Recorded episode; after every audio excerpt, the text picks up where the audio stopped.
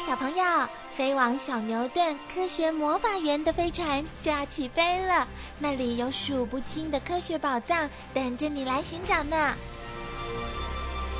小朋友也可以请爸爸妈妈下载小牛顿 APP，到手机或平板上看好多有趣的动画电影哦。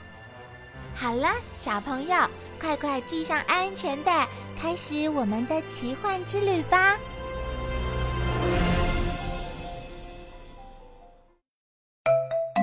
度过严冬的考验，糟了，小熊受伤了。一岁的小熊由于猎食技巧还未成熟，只能吃熊妈妈杀死的猎物，通常都是腐蚀性的。在严冬，熊妈妈如果捉不到猎物时，熊宝宝往往会饿死，或因能量不足够而冻死，或是因抵抗力不够生病死亡。倒霉的甚至碰上成年的公熊而被咬死。不过，母熊通常都会奋力保护自己的小熊，甚至不惜和公熊打上一架。瞧，这只母熊正拼命从公熊手中抢救小熊呢。北极熊的菜单，哇哦，这里好多生物哦！冰天雪地的北极圈，并不是到处都可以发现北极熊的。不过，只要有海豹聚集的地方，一定可以看到它们的踪影，因为它们最喜欢猎食海豹了。如果在海豹不容易猎到的夏季时，它们只好吃鱼、蛋、鸟或是北极狐等小型哺乳动物，偶尔也会抓海象或一角鲸呢。刮开贴纸。看看画面下方有特殊造型的三种动物，分别是什么名字？打破冰罩猎海豹。嗯，对了，这里有海豹的味道。北极熊的嗅觉极为灵敏，它们知道海豹在水中每隔一段时间得到上面换气，因此便守在海豹换气的洞口边，等海豹一出现，立刻用闪电般的速度将海豹抓出来摔死。然后再慢慢的享用，甚至北极熊灵敏的嗅觉还能闻出海豹的巢穴所在，打破冰罩，一举抓住正在喂奶的海豹母子。瞧，这只长大的小熊第一次出击，就轻而易举的猎到一顿海豹大餐呢。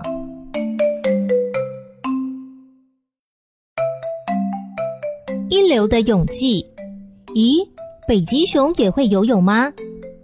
北极熊不但会游泳，而且是所有熊类中泳技最棒的。它最快的时速可达九点六公里，甚至可以连续游上九十六公里都不用休息呢。当然啦，一流的泳技无非是为了捕食。在海豹不易到手的时期，他们会潜到水中捕食海鸟或鱼来填饱肚子，或者是夏季浮冰融化时，游到海边捞些海带来吃。或是潜泳到鸭儿们休息的岩石下面，再突然跳起来扑杀毫无准备的鸭子们。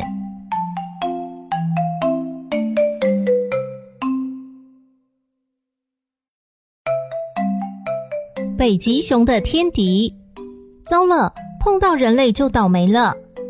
北极熊是陆地上体型最大的食肉动物，体型仅次于吃草的大象，因此除了人类之外。它们几乎没有任何天敌，只有海上游泳时要注意有没有杀人鲸出没而已。爱斯基摩人是利用拉橇狗来猎北极熊，狗儿们先嗅出海豹的呼吸孔，找到正等着要抓海豹的北极熊，这时爱斯基摩人就会切割拉橇的绳子，让狗儿们去逗北极熊，再赶过去抓住被狗儿困住正打斗中的北极熊。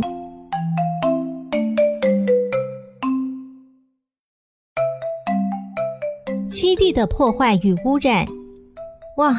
这只北极熊怎么脏兮兮的？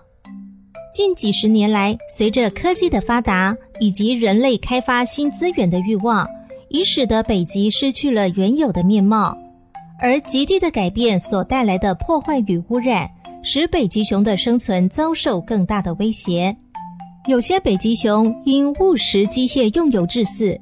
有些则因身上沾到原油，使皮毛失去防水保暖功能而衰竭死亡。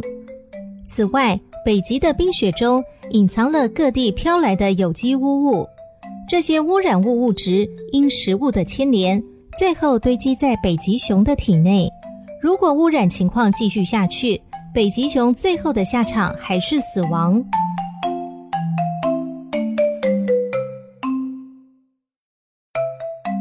适应极地的生理构造，北极圈的气候非常寒冷，所以在这里的动物都有自己的一套御寒方法，北极熊自然也不例外。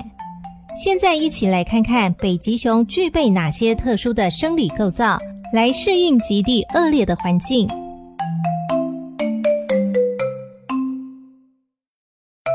熊科家族其亮相。北极熊属于食肉目的熊科动物，熊科动物包含北极熊在内，一共有七种。除了热带地区的熊之外，大部分熊的共同特征都是嗅觉、听觉灵敏，因此眼睛小、鼻子突出，而且都是体型肥胖、善勇。采食或看远方时，常和人一样直立。此外，它们大多在过冬时产下一到二只幼熊。而幼熊的体型和母熊相比小很多。